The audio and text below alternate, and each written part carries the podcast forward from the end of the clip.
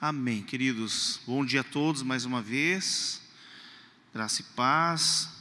Queridos, eu estou mais feliz que o normal de estar aqui, porque todos, a maioria de vocês sabem, eu estava internado até a quinta-feira, é, correndo o risco de uma cirurgia. E Deus foi tão maravilhoso atender a oração de cada um de vocês por mim. Eu estou aqui hoje, então eu estou feliz e agradeço cada um de vocês que por um momento pararam e falaram: Senhor, dá uma olhadinha lá naquele cara lá, ajuda ele, que não precisa fazer cirurgia. Graças a Deus não precisei, estou aqui. E confesso que eu passei dias difíceis, momentos difíceis. É no hospital, depois vou contando alguma coisa, já compartilhei com os homens. Mas é interessante que cada coisa, cada momento, cada estação da nossa vida, quando você está com o Senhor, você olhando para Ele, Ele vai falar: Ó, eu vou, vou ensinar você a crescer nesse momento, nisso, nisso e nisso. E esses dias todos que eu tenho vivido e passado, queridos, eu tenho crescido muito e eu quero repartir isso com você também, amém? Então, para mim é uma graça estar aqui, espero que você esteja feliz de estar aqui como eu estou também, amém? No hospital, é, eu li é, algumas coisas porque lá, quem já ficou internado sabe como é, né? Você fica lá vendo as mesmas coisas e às vezes fica meio apavorado. Eu fiquei no setor da emergência, então eu, às vezes eu parava assim, ah, não quero mais ficar olhando isso. Pegava e ia ler aqui, porque tinha um, um senhor que estava em coma do meu lado, uma senhora em coma do outro lado, tinha um infartado aqui, né? E eu ia orando, intercedendo por cada um que estava ali. É, mas dentro de, de alguns desses momentos em que eu fiz uma leitura, eu li o seguinte: tem um pastor chamado Luiz Saião, ele é teólogo, hebraísta, ajudou a traduzir a Bíblia NVI, enfim, é um homem, é um teólogo renomado, um homem de Deus. E ele tem escrito algumas fases, algumas experiências que ele tem na vida dele. E uma delas eu quero compartilhar para fazer um pano de fundo para começar essa mensagem, onde ele conta que um pastor chegou para ele muito desanimado e falou assim: Olha, eu estou procurando um pastor para desabafar eu ando muito incrédulo, eu, eu nem sei se eu creio em Deus, eu estou meio ateu, eu não sei se eu sou ateu, posso me dizer ateu. E dentro deles que ele falava assim: Eu não acredito no que esse pastor está me dizendo. Ele com dúvida, vou dar uma lição nesse cara. Ele já estava indignado, né? Como assim um pastor dizer que está com dúvida, que está meio incrédulo? Da onde isso? Só que enquanto ele fazia esse pré-julgamento e o pastor estava abrindo o coração para ele, ele diz o seguinte: Como que em um tom suave, uma voz silenciosa segregou-me, dizendo: Você nunca duvidou de nada? Nunca teve uma crise? Tentei me recompor diante da forte pororoca espiritual dentro de mim. Fui vencido pela bondade de Deus. Lembrei-me dos textos como Salmo 13, 1 e 2, que diz: Até quando, Senhor, para sempre te esquecerás de mim? Até quando esquecerás do esconderás de mim o teu rosto? Até quando terei inquietações e tristeza no meu coração, dia após dia? As duras lutas da vida e os desencontros da caminhada acabam por expor nossa terrível fragilidade, hipocritamente mascarada pelos papéis sociais que tentamos representar. Deus fez um milagre. Senti misericórdia do pastor ateu e falei em outro tom: Você não se tornou ateu, você está em crise exausto. É um momento difícil. Leia os salmos. Não diga nada a ninguém. Vamos orar? Se ficar difícil demais, mande uma mensagem. Ele agradeceu. Não demorou muito tempo, fiquei sabendo que ele estava muito alegre. Confirmou que o momento tão difícil havia passado. Como fiquei feliz. Nem podia me conter de tanta alegria nessa história toda como me surpreendi com a graça e o poder de Deus. Além de sarar aquele pastor de coração ateu, com suavidade tratou de ensinar a mim, um pastor fariseu. Até nem sei como ele conseguiu. Então aqui, em outras palavras, podia ser o tema assim: o pastor ateu e o pastor fariseu. Porque todos nós, queridos, todos, a começar por mim, todos que estão aqui, nós temos momentos de crise, nós temos momentos de dificuldade, nós temos momentos assim de uma confusão Por que isso? Será que eu estou fazendo a coisa certa? Por que eu estou vivendo? Deus, o Senhor existe mesmo? Então fala comigo, sabe? Todos nós temos um momento assim, seja em uma doença, uma enfermidade, seja em uma dificuldade com um parente, com as pessoas que estão ao redor, com as crises, as coisas, situações que o mundo está passando, às vezes a gente entra numa crise. E é muito importante que a gente entenda que nós somos feitos de barro. E nós temos sim problemas, mas por isso a importância da igreja do corpo de Cristo, por isso a importância da palavra de Deus, por isso a importância da oração, por isso nós temos que estar junto e nos ajudarmos. Dentro dessa semana ainda, é, quando estava preparando essa mensagem, é, eu me lembrei da Madre Teresa de Calcutá. A Madre Teresa de Calcutá é uma mulher que viveu aqui nessa terra, foi muito usada por Deus na Índia para ajudar os pobres, os necessitados. Ela ganhou assim uma, um, é, foi conhecida internacionalmente, ganhou vários prêmios. É, eu já assisti um filme dela, confesso, quando eu assisti o filme, eu fiquei envergonhado porque eu falei assim: olha só, uma mulher franzina, uma freira, ela fez tantas coisas e nós que nos dizemos cristãos, que conhecemos a palavra, que fazemos isso, fazemos aquilo, acabamos não fazendo nada. Eu confesso que envergonhado, falei, sou, a gente precisa mudar e nós temos nos esforçado.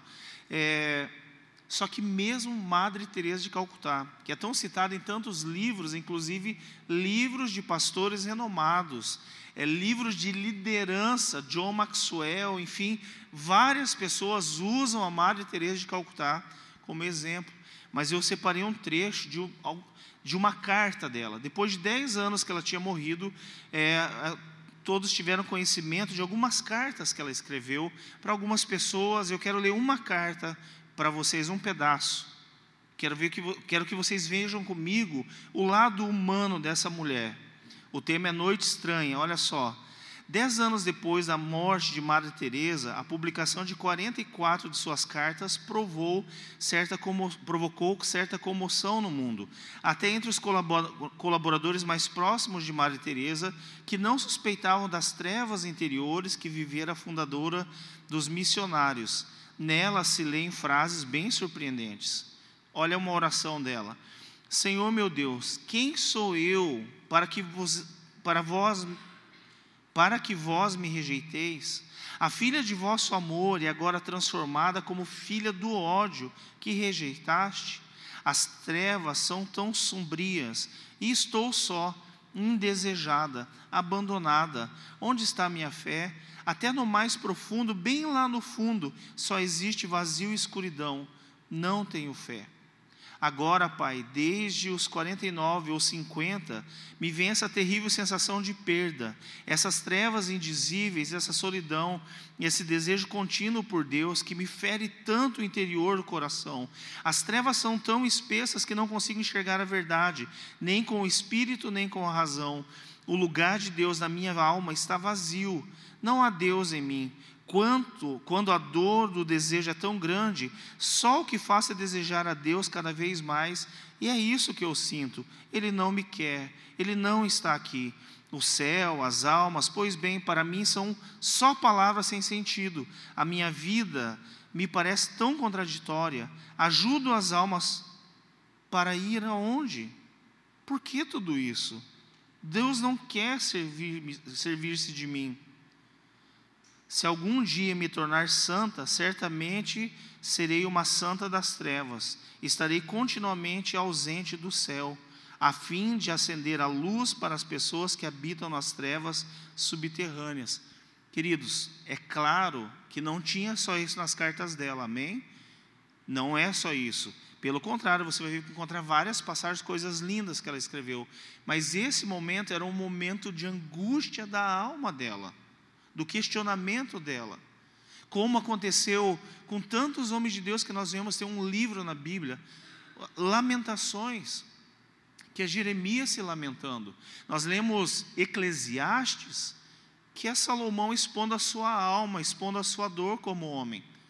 Nós vemos vários homens de Deus, como Elias, que fez descer fogo do céu e matou quatrocentos e poucos profetas de Baal, deprimido na beira de um riacho, e Deus vem dar comida para ele e fala: Cara, agora come e vá lá para aquele lugar. Ele, ele, anda 40 dias e 40 noites com, com a força daquele alimento para se encontrar com Deus. Então, todos nós temos um momento assim. E hoje o que eu quero falar com você é exatamente sobre não ter dúvidas. E o que nos leva a duvidar? O que nos leva a um momento de crise existencial, de fé? O que acontece? E eu anotei algumas perguntas para você, para começar fazendo para você, e eu respondi para mim mesmo. Alguém já prometeu algo e não cumpriu para você, que te marcou? Porque muitos de nós somos desconfiados o tempo todo porque a gente levou calote. É, eu, eu já usei esses exemplos, até falei para o Marcelo, Marcelo, eu já dei várias, várias vezes esse exemplo, mas hoje eu quero dar com imagem. Por exemplo, eu lembro até hoje, eu era criança, e eu dizia para o meu pai, eu lembrei lá no condomínio, o menino passou com um caminhão de madeira, eu parei ele falei, deixa eu ver esse caminhão. Eu falei, cara, a minha infância inteira eu quis ter um caminhão desse. O menino estava jogando fora, agora para mim já não serviria, né? Fica meio estranho. Mas o Marcelo, põe para mim aquela imagem do caminhão.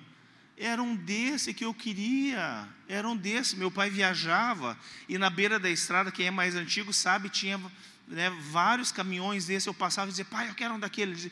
Ele dizia, o pai vai comprar para você. Nunca comprou, nunca comprou. Agora ah, você condena teu pai por isso? Não, cada um. Eu só posso dizer uma coisa para vocês: tempo é questão de preferência. E também na nossa vida nós colocamos prioridades. Talvez não era a prioridade dele, ou talvez ele não tinha condições, eu não posso julgar. Mas eu lembro disso. Essa é uma memória que eu, que eu me lembro, né? Outra coisa, outra, uma certa vez a gente estava passando, eu lembro, gente, não pense que o seu filho vai esquecer. Eu era criança, eu devia ter uns sete anos de idade. Nós, eu lembro o bairro, nós passamos no Parolim, em Curitiba. E tinha uma loja e tinha empilhadeiras. Eu peguei e olhei, pai, pai, eu quero ter uma dessa. Porque daí era tipo um volantezinho pequeno, eu olhei, quero ter uma dessa. Ele disse assim: Eu vou te dar uma dessa. Deve estar junto com o caminhãozinho guardado, só pode. Sei que, gente, marcou para mim. Eu esperei, eu esperei o caminhãozinho, eu esperei a empilhadeira, tá entendendo? Eu esperei. Minha mãe também prometeu coisas e tal, tal. Meu Deus, pastor, como você é filho dentro? O que, que é isso? Por que, que você. Não, mas não foi só isso. Eu também prometi coisas e não cumpri.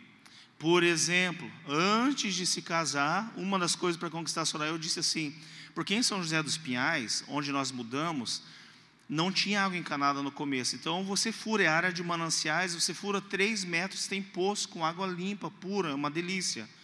E eu furei um poço. Eu lembro até hoje quando eu estava furando esse poço, uma coisa íntima, mas eu lembro que eu estava suado furando o poço. A Soraya veio assim, olhou meus músculos, que eu nunca tive, mas eu furando, ela disse: Nossa, como você está lindo dentro desse poço. Eu me senti aqueles caras passado óleo, assim, sabe, tipo, tocando uma música, eu jogando ali, ela me estava me desejando e casou comigo por isso. Só que eu disse: Sou, eu vou fazer um poço igual de jardim aqui eu vou colocar tijolinho à vista, eu vou fazer um telhado, vai ficar o baldinho. Ela falou: Ai, meu Deus, sério, você promete para mim? Prometo. Fui bem ensinado, né? Cumpri a risca. Depois disso, eu prometi para ela que eu ia fazer casinha de boneca para as meninas, e prometi para as meninas também. Não fiz. Tem mais alguém aqui que prometeu a casinha de boneca? Olha, alguns pais. É, o Marcos ainda dá tempo, né? Dá tempo, ainda Jô dá tempo, dá, faz um pouquinho, né? O, o Dudu lá também, então todo mundo dá tempo ainda, né? Enfim, queridos, esse tipo de coisa nos leva a duvidar quando alguém promete algo para a gente, lá no íntimo a gente já pensa assim, eu já sei, eu já vivi isso, as pessoas prometem, eu já prometi. Só que o que acontece é que nós acabamos levando isso para Deus também. Porque nós prometemos para Deus, é ou não é? Senhor, eu prometo que se acontecer isso comigo, eu prometo que eu vou devolver meus dízimos fielmente. Senhor, eu prometo que se eu prosperar em tal coisa, eu vou dar tanta cesta básica para, as pessoas necessitadas. Eu prometo, Senhor, que nós fazemos promessas. Promessas, ainda mais quando a gente está com a corda no pescoço, né? A gente promete as coisas e nós não cumprimos. Só que de repente, quando nós lemos e aprendemos as promessas do Senhor, a gente acaba duvidando também. Ah, tá lá, se Deus quiser, Ele vai cumprir, né? Tá lá a promessa, mas é, Ele pode cumprir como pode não cumprir. Então, eu tenho uma fé meia boca, porque Deus pode contar com a minha palavra. E eu posso contar, contar com a palavra de Deus também, com a promessa de Deus. Eu quero ler com você 2 Timóteo, capítulo 2, versículo 11 e 13, até o 13.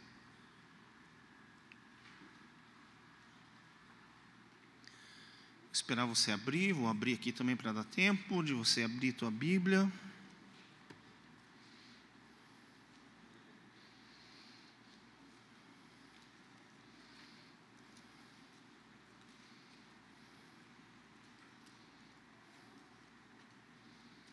Estou demorando para te ajudar. Vamos lá. 2 Timóteo, capítulo 2, versículo 11 até o 13 e diz assim: Esta é uma afirmação digna de confiança. Se morrermos com Ele, também com Ele viveremos. Se perseverarmos com Ele, reinaremos. Se o negarmos, Ele nos negará. Se formos infiéis, Ele permanecerá fiel, pois não pode negar a si mesmo. Eu quero pegar essa última parte do versículo. Se formos infiéis, ele permanecerá fiel, pois não pode negar a si mesmo. Deus ele tem planos com a sua vida, essa é a profecia que podem te entregar onde for, que é a mais verdadeira. Deus tem planos com a sua vida, Deus tem propósito com a sua vida. É inegável, qualquer um de nós, começa pela Laurinha, que é a mais novinha aqui. Deus tem um propósito, Laurinha, com a sua vida. Deus tem planos com a sua vida, sim. Deus tem planos com a minha vida e tem planos com a sua vida. E os planos do Senhor não podem ser frustrados. É importante, isso está em Jó. Os planos do Senhor não podem ser frustrados. Agora, nós podemos interferir dentro do nosso livre-arbítrio e se desviar e pagar um preço por causa disso, porque Deus tem planos para nós e os planos do Senhor são melhores para nós. Agora, quando esse texto diz: se nós formos infiéis, ele permanece fiel, só me vem à mente a história do filho pródigo. O pai, que é o dono de tudo, e o filho chega, eu quero a parte da herança que cabe a mim. E ele pega, com, o pai não queria que o filho fosse, mas ele pega aquela herança e vai embora. Deita o cabelo, vai embora, gasta tudo, torra tudo, se arrepende e a Bíblia diz que o pai todos os dias ia à porta, olhar, esperando a volta do filho, que o filho caísse em si e retornasse, porque não tinha outro lugar melhor que a casa do pai. Não tinha. Então, isso quer dizer o quê? Que o pai permanecia fiel. E o pai permanece fiel. Quando Jesus diz eu sou o caminho, a verdade e a vida, ele está dizendo assim: não tem outra, não tem saída, queridos. Nós não, não adianta nós corrermos para lá e para cá. Só tem um lugar. Nós podemos procurar no mundo vários lugares para nos animar, vários lugares para nos alegrar, vários lugares para satisfazer os nossos desejos e prazeres. Escute bem o que eu vou te falar. Só tem um lugar que é na casa do Pai. Ontem eu conversava com o Marcos aqui, vou falar porque eu sei que o Marcos não fica bravo, né? Não vou nem pedir, hein, Marcos? Nós somos parceiros de linguiça, pesca, oração. O Marcos disse assim, pastor, eu estava falando para ele, daí, como é que tá as viagens? Ele não, tá boa, pastor, que ele vai viajar longe. Daí eu digo, mas daí o que, que você faz? Você escuta música? Fala, ah, tem quatro músicas, eu deixo rodando, termina, começa de novo, eu gosto daquelas músicas. Pastor, só que é interessante que eu não uso mais rebite, porque sabe, caminhoneiro vai viajar, às vezes vira duas, três noites direto e toma rebite, que é uma potência maior de energético para o cara ficar elétrico e não dormir. Agora eu não uso mais e dirijo de boa. Eu falei, sabe por quê, Marcos? Porque tinha um vazio dentro de você, que o teu pai preencheu. E agora, ele é teu energético, ele é que te dá asas, não é o Red Bull, né? Não é rebite Então aquilo eu falei para ele, mas ao mesmo tempo eu fui tão ministrado, impactado por aquilo, que eu entendo que não é só no dormir, no viajar e no dirigir, mas em todas as situações. Quando nós nos encontramos com o Senhor, queridos, ele sempre permaneceu fiel esperando que nós voltássemos, deixássemos os brinquedos de criança e fôssemos para ele. Vocês estão compreendendo? Então, nós, o que Deus quer em, outra, em, outras, em outras palavras é: não duvide, eu estou aqui e eu permaneço fiel. Onde eu estava, eu estou e eu não vou mudar e eu vou permanecer aqui. Então não fique perdendo tempo para lá e para cá, venha direto até mim. Então, o que nós precisamos para não duvidar é exercitar a nossa fé. Romanos capítulo 10, 17, até comentei com o Jô, a gente estava conversando aqui na sexta-feira. Coloca para mim, por favor, Romanos 10, 17. Para você não fazer essa oração, ó, Senhor, aumenta a minha fé. Nunca peça, porque é algo que está escrito na palavra, que você não pede em oração, mas ela dá a dica o que você tem que fazer. Romanos capítulo 10, no versículo 17 a palavra do Senhor é muito clara, muito direta e diz o seguinte, Romanos 10, 17: Portanto, a fé vem por ouvir, isto é, por ouvir as boas novas a respeito de Cristo, por ouvir a palavra de Deus. Por onde e como vem a fé? Como a nossa fé aumenta, queridos? Por ouvir a palavra de Deus. Amém? Como a tua fé vai aumentar então? Através de ouvir a palavra de Deus. E quando eu digo ouvir a palavra de Deus, não é que você tem que ouvir um pregador, mas você mesmo pode declarar a sua alma a palavra de Deus. Você mesmo está num momento difícil, como eu estava no hospital, e de repente eu começava a falar para minha alma, eu começava a lembrar passagens bíblicas, e eu dizia para mim mesmo: Aquieta-te, ó minha alma, volta ao teu lugar de descanso. A minha fé foi aumentada pela pregação que eu mesmo fiz, através da palavra que está dentro de mim. Amém? Vocês estão entendendo? Por isso, sempre temos que ter a palavra dentro de nós, para que a nossa fé seja aumentada. Queridos, o Senhor Jesus, ele separou discípulos para caminhar com ele e ele deixou que eles vissem tudo o que ele fazia, todas as suas ações, ações, todos os seus, tudo aquilo que ele, ele ia curar alguém estava ali, ele ia ressuscitar um morto, tinha alguém junto, ele ia multiplicar os pães, estava ali, ele ia expulsar um demônio, estavam juntos, ele ia confrontar os fariseus, eles estavam juntos, em todo o tempo eles estavam vendo, então Jesus ensinou seus discípulos, deixando que eles vissem as suas ações. Jesus chamou seus discípulos para oração. Jesus ensinou a eles, falando assim: ó, vocês precisam orar. Senhor, mas como devo orar?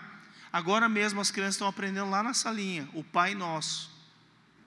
Pai Nosso que estais nos céus, santificado seja o teu nome.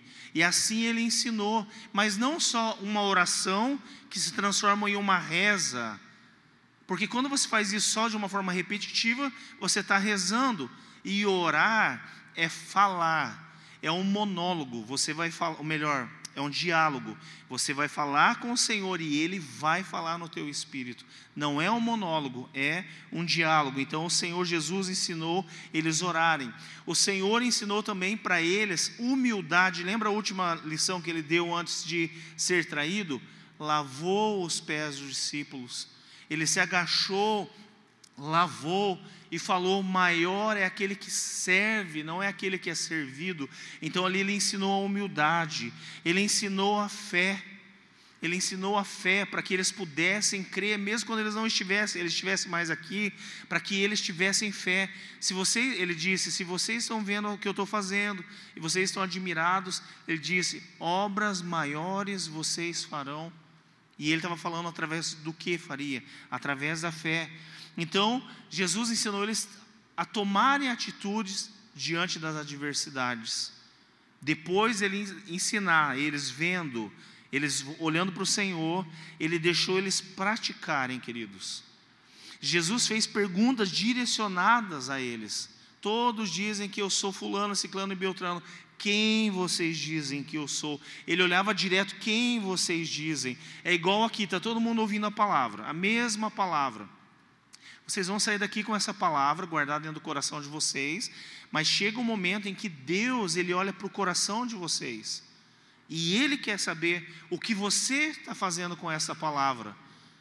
Ele vai dizer: cada um tem uma opinião, mas e você? Qual é a tua opinião a respeito do que foi ensinado? Qual é a tua? Então, Jesus olhava para os discípulos e queria saber deles.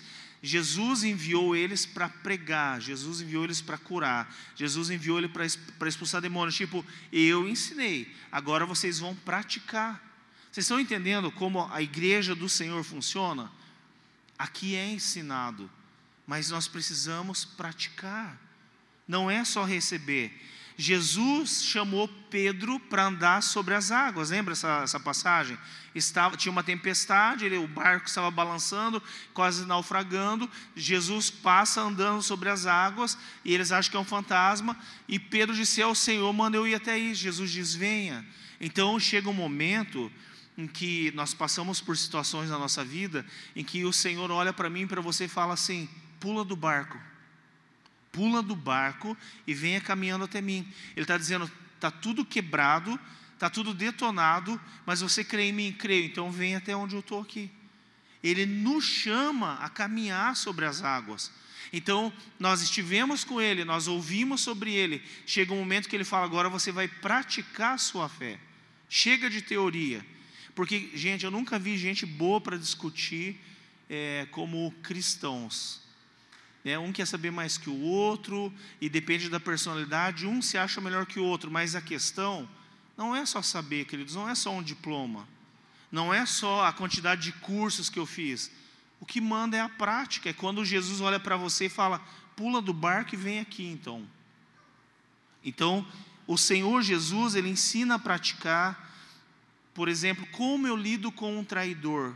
Lembra Judas vindo, a galera com um pedaço de pau para pegar ele, Judas que comeu com ele, Judas que viu tantas coisas, está vindo, ele dá, o Judas chega e dá um beijo, ele deixa Judas beijar ele, e ele não condena o Judas, porque o Judas já está condenado pela atitude dele, mas ele, a Bíblia diz, o Senhor diz, que ele amou os que o, o Pai o deu, e os amou até o fim. Então, como ele ensina a lidar com os inimigos? Amar até o fim também. A palavra do Senhor ainda nos mostra que Jesus ensinou os discípulos lidarem, queridos, na prática com aqueles que o abandonaram e o traíram. Eu espero que você esteja praticando isso, eu tenho praticado já, né? porque o Senhor Jesus ele subiu aos céus e ele enviou o Espírito. O Espírito Santo habita dentro de todo aquele que já recebe Jesus como Senhor e Salvador. E ele habitou em nós, nós somos cristãos. Nós nos transformamos em cristãos, não é, é igual virar qualquer coisa. O Espírito veio, habita em nós, nós, nós somos conhecidos como pequenos cristos. Eu fiz assim com a mão, né, mas não nessa proporção, olha o tamanho desse cristão aqui, né? Então, engraçado que lá no. Ah, para vocês eu posso contar, né? depois eu corto, brincadeira. Para quem não. Quantos quilos você acha que eu peso?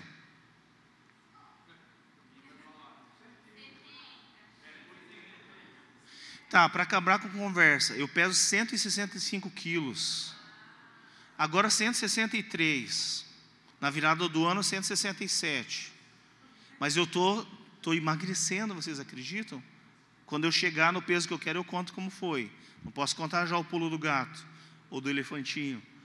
Mas só que veja, eu tenho 1,90m. Só que o enfermeiro perguntou lá, quanto você. Ah, 165, 1,90. Ele colocou 1,65m e 190. Eu fiquei pior do que estava.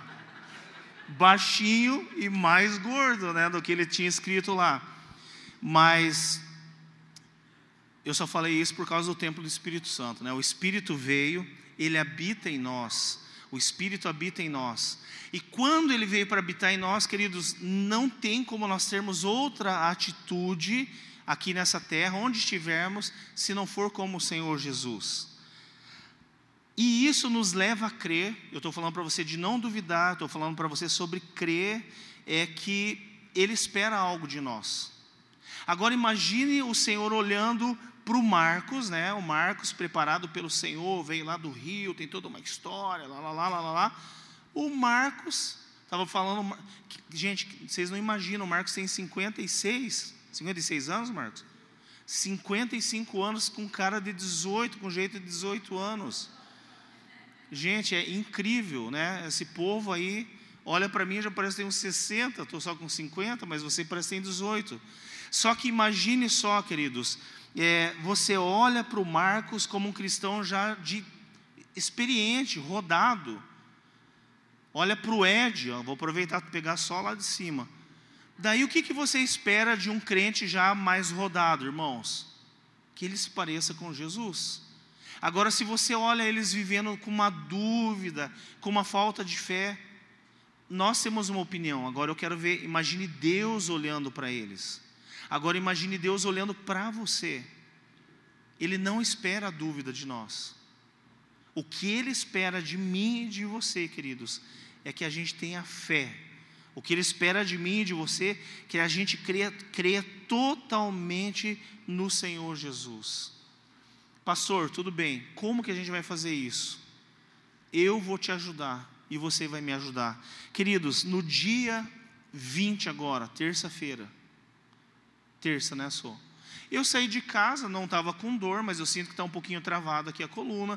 Fui na Interblue, chego lá, a médica pede um raio-x, daí ela troca de turno, vem um outro médico e diz assim: é, você está com uma vértebra fraturada. É, e eu preciso mandar você para o Santa Isabel. Eu disse, mas eu tenho um compromisso daqui a pouco, eu tenho sala de oração. E falei bem assim, ele disse, ó, dá um jeito, muda lá. É urgente o negócio, você tem que ir para o Santa Isabel. Eu falei, sou, o negócio é urgente. Beleza. Só vai embora porque aqui vai demorar. Não, vou ficar junto. Tá bom, então. Fui para o Santa Isabel. Daí fizeram uma ressonância. Olha, o senhor está com a vértebra, na verdade são três fraturas, uma vértebra, ela se locomoveu, está é, para o lado do pulmão, o senhor vai ter que ficar internado. Internado, de repente, eu saí da minha casa só para dar uma passada no médico, gente internado, daí vem o médico e diz assim, ó, e sujeito a cirurgia, eu cirurgia, eu deu, sabe, buguei na hora assim, eu falei, não, eu não estou entendendo. Daí a Soraya, não, e tem que ficar, e não sei o que, deu o Mateus já foi, já buscou, já foi o Marcelo, ajudou. O pior de tudo é que é, o senhor tem que estar internado, mas precisa assinar para internação. A Soraya tinha ido embora. Eu falei, Cara, minha mulher foi embora, eu não mando, ela não vem aqui. Se for o caso, eu vou embora. Não, eu vou arrumar um lugar para você dormir. Que eu chego, a maca era dessa largurinha. Eu olhei assim, falei, entre fazer ela vir aqui, vou dormir nessa maca. Dormi aquela coisa mais lindinha, assim, parecia um charuto enrolado na, na, na coberta. A partir dali, queridos, no outro dia eu fui para a sala de emergência, onde chegam os piores casos, e ali eu passei o dia, num colchão fino minha lombar eu não aguentava de dor, perguntava, está com dor na vértebra? Eu dizia, na vértebra não, mas minha lombar está estourando. Eu dizia assim, eu preciso ir no banheiro fazer, pai de menina principalmente, né? eu preciso fazer xixi. Um cara desse tamanho vai fazer pipi, fazer xixi, você sabe que é pai de menina, né? E daí, não, o senhor não pode ir no banheiro, pelo amor de Deus, não me faça. Não, eu posso levantar, eu estou um mês e meio já andando, eu já fui para academia, eu já fui no quiroprata, minha filha já me esmagou no chão, eu já levantei minha mulher. Não, o senhor não pode se mexer. Eu olhei na minha pulseira, estava assim, dependência total. Risco de queda, gente, eu fiquei apavorado. Eu falei, gente, cada um que vinha, eu juntava as mãos igual criança, pelo amor de Deus, me deixe no banheiro. Daí eles fechavam uma cortinona e me davam uma, tipo uma chaleira com um bicão desse tamanho. E ali eu tinha que fazer o xixi. Daí chegou um final da tarde que eu já estava, gente, eu já, já tinha passado por várias crises de pânico. Pânico. Eu olhava o relógio, tinha, ainda tinha um relógio na minha frente, eu começava a suar frio, eu dizia, eu quero ir embora daqui, eu quero ir embora daqui, meu Deus, eu vou pedir para ir embora daqui, me dava agonia, eu já tive problema de pânico, de depressão, eu começava a orar em línguas, orar em línguas, e eu começava a falar com o Senhor. Daí, falei assim, chamei uma mulher, falei assim, ó, preciso fazer o número dois. Ela, é impossível. Eu falei, vou embora? chamou o enfermeiro responsável. Eu vou trazer aqui eu não sei o que para você fazer aqui. Você é louco? Você é louco? Eu vou constranger, vou matar todo mundo aqui. Não tem isso, não. Cara, eu vou embora daqui. E daí, em resumo, o enfermeiro, é, aquele é bom para chamar a morte. Ele foi e não voltou nunca mais. E eu fiquei lá, irmãos, empanzinado, enfesado, né? Tiraram, me tiraram dali me levaram para um quarto. E eu mandava mensagem, daí tinha alguns que mandavam mensagem, pastor, estou orando por você e tal, que bom. Mas eu me comunicando com a sua, eu falei, sou, estou daquele jeito. Eu não consigo ficar aqui. E a Tainá junto delas me mandaram a mensagem. A Tainá respondeu assim: a mãe mandou dizer para o senhor que o senhor sabe que Deus mandou o senhor aí para passar por uma provação. E se o senhor não ficar, porque eu queria ir embora, o senhor vai reprovar de ano e quem reprova de ano volta a fazer tudo de novo, né? Daí eu pensei, meu Deus do céu, não quero reprovar. E ali, irmãos, eu fiquei orando, orando, de repente tudo melhorava, se voltava tudo ao normal. De repente vinha uma nuvem negra, um suorzão e um pavor, e eu na oração. Só que em um certo momento, escute o que eu vou te falar, Deus falou comigo. No meio do desespero, no meio de tudo aquilo, Deus disse assim: Eu basto para você?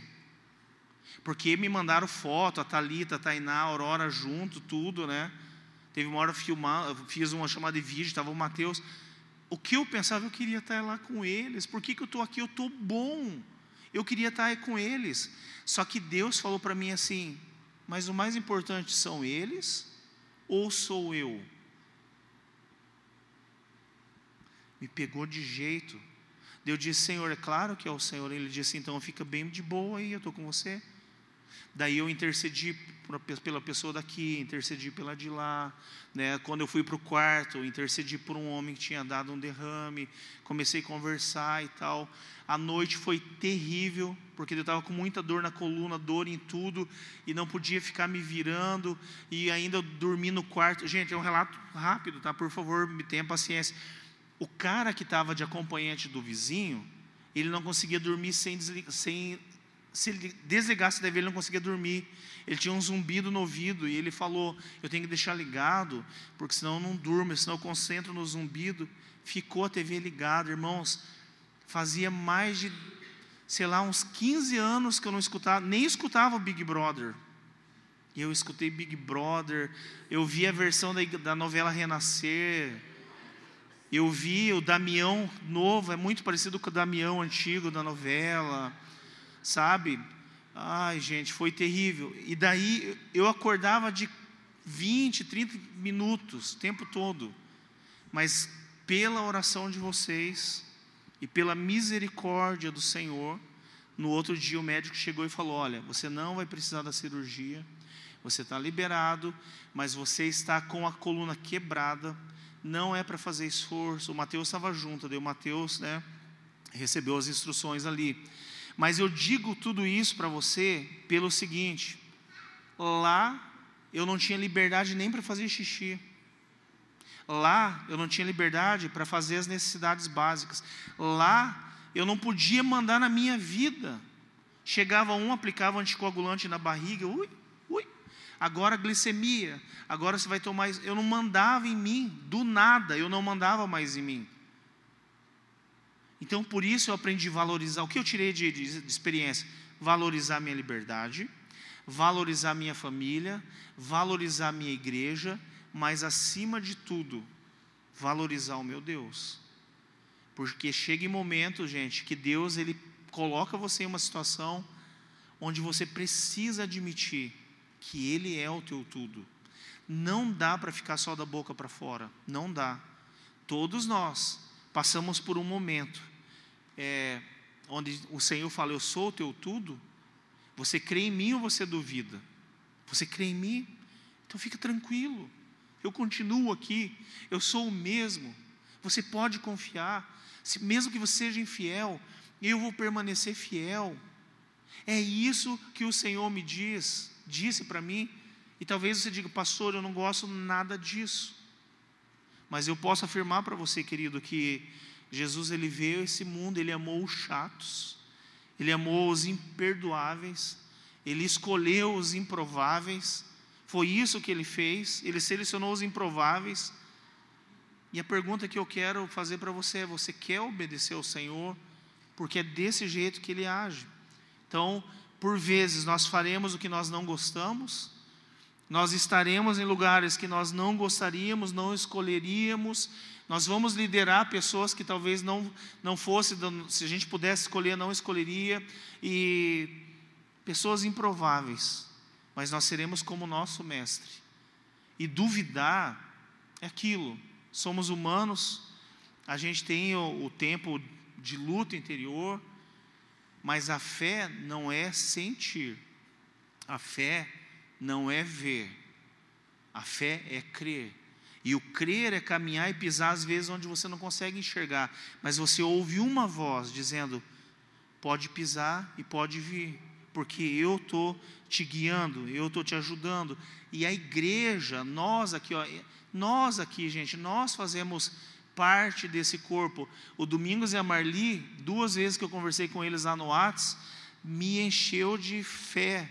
Mas sabe o que mais me marcou, Domingos e Marli, foi quando vocês, os dois falaram assim, ó, eu te amo. Isso para mim foi o que mais mexeu comigo. Meu Deus, eu sou amado, tem pessoas que me amam. Isso é o mais importante. E Deus, ele se manifesta assim. Ah, eu quero que Deus venha, que Deus, ele pega alguém e fala assim, ó, transmita o meu amor. E a pessoa diz: "Eu te amo". E aquilo atingiu o meu coração, queridos. E foi o que eu ouvi. Eu te basto, eu estou aqui. Porque o medo, porque a pressa. Eu quero ler um texto para a gente encerrar, 2 Coríntios 4, 13. Depois eu quero citar para a gente encerrar outro, mas segundo, é, segundo Coríntios 4, 13.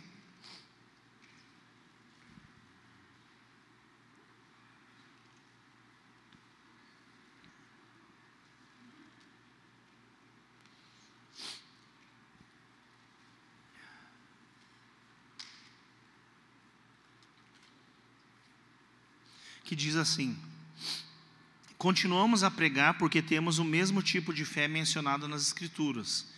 Crie em Deus, por isso falei. Sabemos que Deus ressuscitou o Senhor Jesus, também nos ressuscitará com Jesus e nos apresentará a Ele junto com vocês.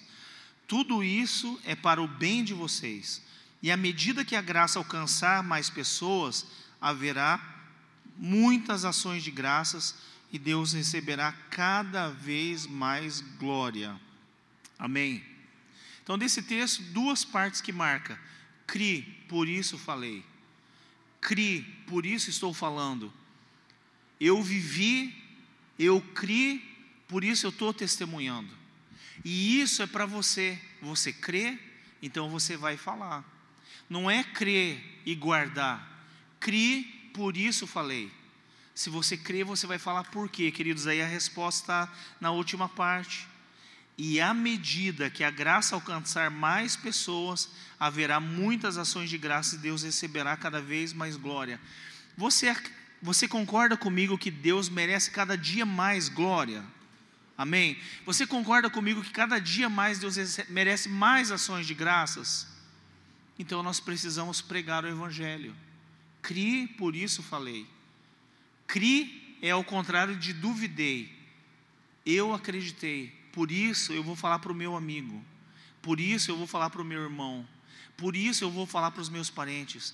Por isso eu não vou me calar, porque eu criei. E quando essas pessoas que estão dormindo acordarem, elas vão se unir a mim e nós vamos dar glórias àquele que é digno de toda honra e toda glória. E cada vez nós vamos aumentar mais, e esse é o objetivo, querido. Esse é o objetivo. O objetivo da igreja não é acumular um monte de pessoas aqui para a gente se divertir e fazer as nossas festas.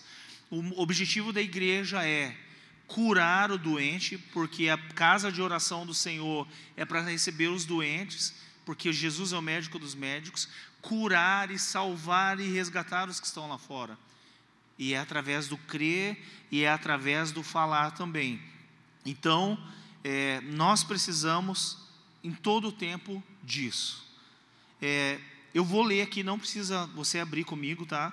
Mateus 6,32 diz assim: ó, essas coisas ocupam os pensamentos dos pagãos. O, o que antecede esse texto, o contexto geral, é a preocupação com a comida, com a bebida, com ganhar dinheiro, com ficar rico, com ficar milionário, com ter sucesso. Você pode ler Mateus 6, fala sobre isso. Só que olha como começa. Essas coisas ocupam o pensamento dos pagãos, mas seu Pai Celestial já sabe do que vocês precisam. Tem alguém precisando de algo aqui? De uma cura, pagar conta, criar os filhos. Todos nós temos uma necessidade, concorda? Mas o seu Pai Celestial já sabe o que vocês precisam. Busquem em primeiro lugar o reino de Deus e a sua justiça, e todas essas coisas lhes serão dadas. Diga comigo assim: todas. Busca primeiro a Deus. O que eu devo fazer primeiro? O que é prioridade na minha vida? É isso que é prioridade? É isso aqui que é prioridade? Busque em primeiro lugar, não é o pastor Cris, é o Senhor Jesus dizendo: busque em primeiro lugar Deus, o reino de Deus, sua justiça, e tudo mais vos será acrescentado. Portanto, não se preocupem com o amanhã, pois o amanhã trará suas próprias inquietações. Basta para hoje os problemas desse dia. E o último texto que eu quero citar é Hebreus 11:6, que diz: sem fé é impossível agradar a Deus. Quem deseja se aproximar de Deus deve crer que Ele existe e que recompensam aqueles que, os, que o buscam. Amém? Então, ok. Agora eu vou encerrar mesmo. Só que agora eu vou pedir mais atenção. Olha para quem está do teu lado e diga assim: agora, agora vem a cereja do bolo. Se foi tudo bom, agora vem a cereja do bolo, beleza? E a cereja do bolo é o seguinte: a cereja do bolo, vem a cereja, venha. Vem a cereja junto com o cerejão aqui. Eu vou esperar o Lucas fazer um fundo, porque essa história aqui, ela marcou a minha vida. Eu quero encerrar fazendo a leitura. Você crê que Deus te ama? Amém? Você crê que Ele se importa com você? Você crê que Ele permanece fiel? que tudo que ele te prometeu ele vai cumprir, como a gente canta. Então escute essa história aqui.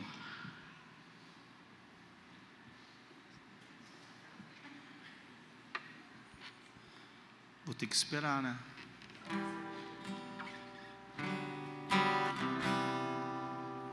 De emoção, tá? Mas dê um dedilhadinho ali, vai lá. Escutem essa história aqui. O dia 7 de dezembro traz duras lembranças para os habitantes da Armênia. Em 1988, um terremoto de magnitude 7.2 na escala Richter atingiu o norte do país. Em questão de segundos, mais de 40% do território da então República Soviética foi fortemente abalada pelo tremor. Foram mais de 300 localidades afetadas 25 mil pessoas morreram, 140 mil ficaram inválidas, 500 mil perderam a casa e 250 mil alunos ficaram sem escolas. O resgate demorou muito, pois a maioria dos médicos e servidores públicos morreram no terremoto ou feriu-se na tragédia. O clima também não ajudou. O inverno foi um dos mais intensos já registrados os que conseguiram sobreviver à catástrofe tiveram de enfrentar durante a noite temperaturas mais de 35 graus abaixo de zero.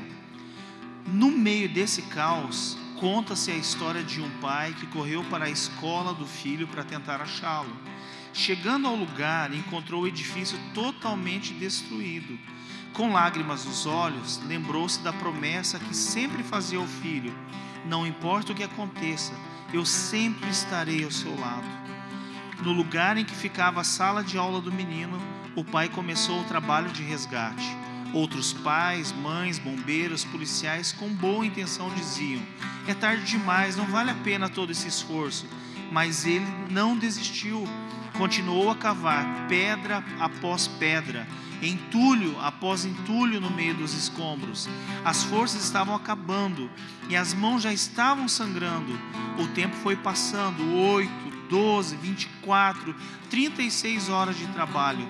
Quando completou 38 horas, ele removeu uma pedra, ouviu uma voz e gritou com todas as suas forças: Armando! Cheio de esperança, ouviu uma voz fraca, mas segura: Pai, eu disse para as outras crianças não se, que não se preocupassem, porque eu sabia que o Senhor nos salvaria. Somos 14 esperando o Senhor. Eles estavam com medo, fome e sede, mas o pai de Armando estava lá. Amém? Essa história, ela pode muito bem ilustrar a minha vida e a sua vida. Feche seus olhos por um instante. Se um homem se esforça a todo custo para manter a sua palavra, para manter a sua palavra ao seu filho, quanto mais, queridos, o Deus Criador, o Deus de amor que entregou o seu filho, seu único filho, para morrer por nós. Por que temermos? Por que temermos o amanhã? Por que, queridos, buscarmos em outros lugares o amor que está na casa onde nós já conhecemos o caminho e Ele é a verdade, Ele é a vida?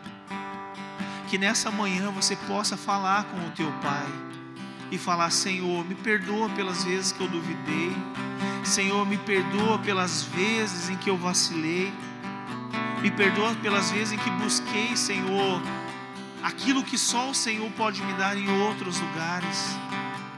Senhor, eu estou aqui, eu estou aqui nessa manhã e eu quero mais de Ti, Senhor. Queridos, parece uma coisa boba, mas quando a gente fala assim, ó, a gente vai cantar uma canção, conforme você for sentindo, você coloca em pé, mas não é bobeira, é, é o ficar em pé e falar: Senhor, eu concordo, eu quero mais de Ti e quando vai ser ministrada essa canção, que você se coloque em pé e que você rasgue o teu coração, coloque os teus sentimentos diante do Senhor, não tenha vergonha, abra, querido. Eu tenho dúvidas, fale para Ele. Eu tenho medo, fale para Ele. Abra o teu coração. E se você ainda quer, diga: Pai, eu quero te ver, eu quero ouvir a tua voz. Mas fale com o Senhor nesse momento, porque Ele permanece fiel te esperando.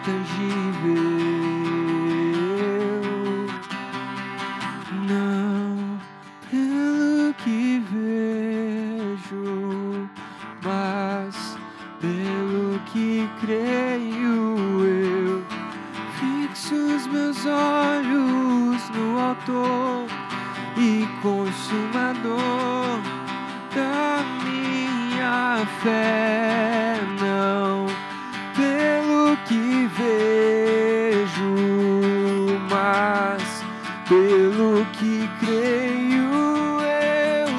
Fixo os meus olhos no Autor e Consumador da minha fé. Eu fixo, fixo os meus olhos no Autor e Consumador da minha fé eu fixo os meus olhos no autor e consumador da minha fé.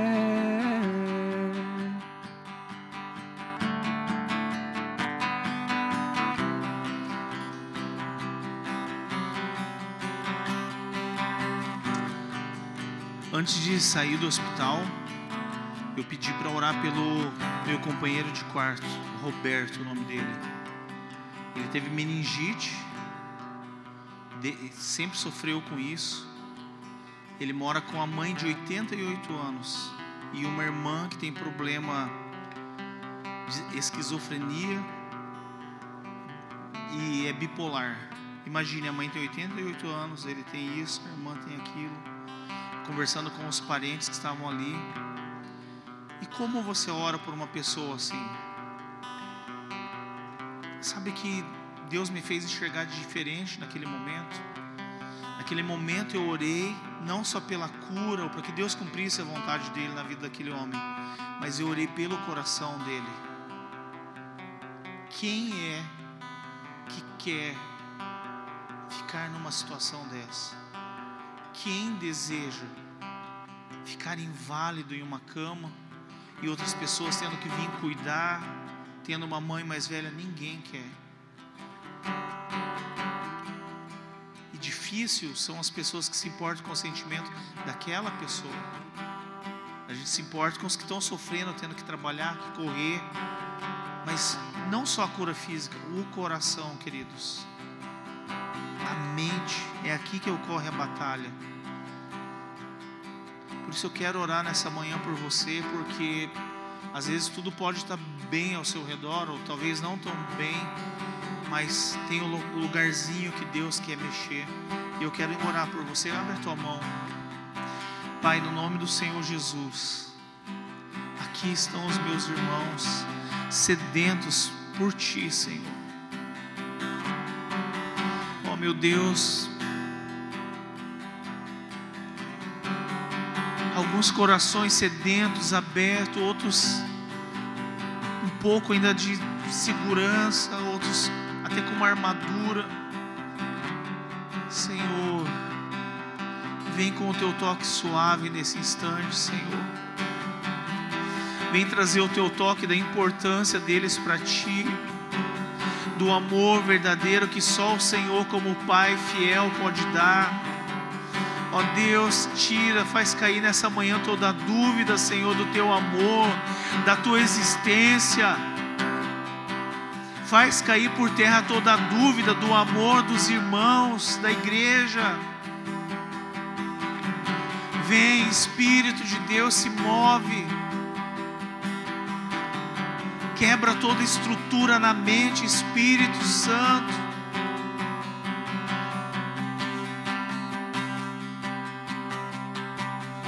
Cura, Senhor, cura a tua igreja, cura para que possamos crescer como um corpo saudável, Senhor.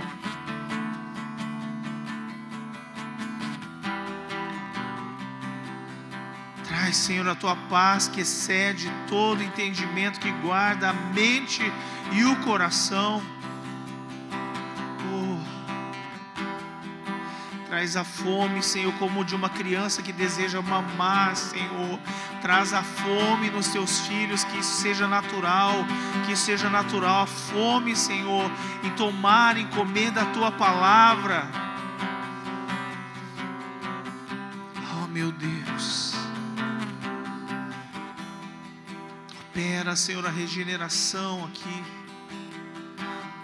Opera, Senhor, a conversão. Opera a salvação, Senhor.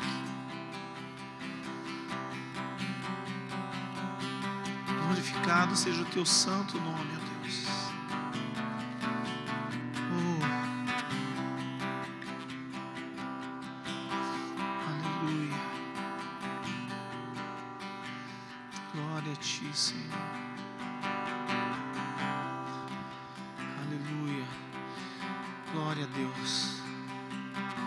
Eu creio que o Senhor está nos levando a um novo nível. Eu falo por mim, mas eu falo por você. Eu creio que o Senhor está nos levando a uma nova estação. Da mesma forma que a gente sabe quando o inverno está chegando e quando está indo embora, eu posso dizer que o inverno está indo embora e a gente já consegue ver, sabe, o início assim daquela mudança para os brotos começarem a sair. Eu consigo ver assim os brotinhos das plantas saindo e as primeiras flores saindo. Consigo ver a chuva caindo e a terra seca sendo molhada, umedecida e tudo começando a chegar à vida, sabe? É isso que eu vejo na igreja nesses dias. A vida, um novo tempo. Vamos juntos, queridos, vamos entrar nessa estação, nesse tempo juntos. Amém. Amém. Senhor, eu te agradeço por essa manhã, por esse culto. Eu te agradeço pela novidade de vida que o Senhor tem trazido. Eu te agradeço porque nós vemos os céus abertos, Senhor, nesse tempo. Deus, tu és tremendo, tu és maravilhoso. Obrigado, Senhor Jesus, por ser o nosso pastor e andar conosco mesmo no vale da sombra da morte, mas nós sentimos a tua mão nos encaminhando a pastos verdejantes e águas frescas. Sim, e nós podemos ver, Senhor, a mesa posta e o Senhor enchendo o nosso cálice ao ponto de transbordar e ungindo a nossa cabeça diante dos nossos inimigos. Sim, nós cremos, nós tomamos posse, nós somos Suas ovelhas. Tu és o nosso pastor, Jesus. Tu és o meu pastor. Tu és o nosso pastor. Eu peço a tua bênção, Senhor, sobre todos que estão aqui, para voltarem para o seu lar guardado, protegido e abençoado, Pai. Que o grande amor de Deus, a graça do nosso Senhor Jesus Cristo e a comunhão do Espírito Santo esteja conosco hoje e sempre. Amém, amém. Dá uma forte salva de palmas ao Senhor, queridos. Aleluia. Glória a Deus. Dá um abraço quem está do seu lado, abençoa, profetiza na vida do seu irmão.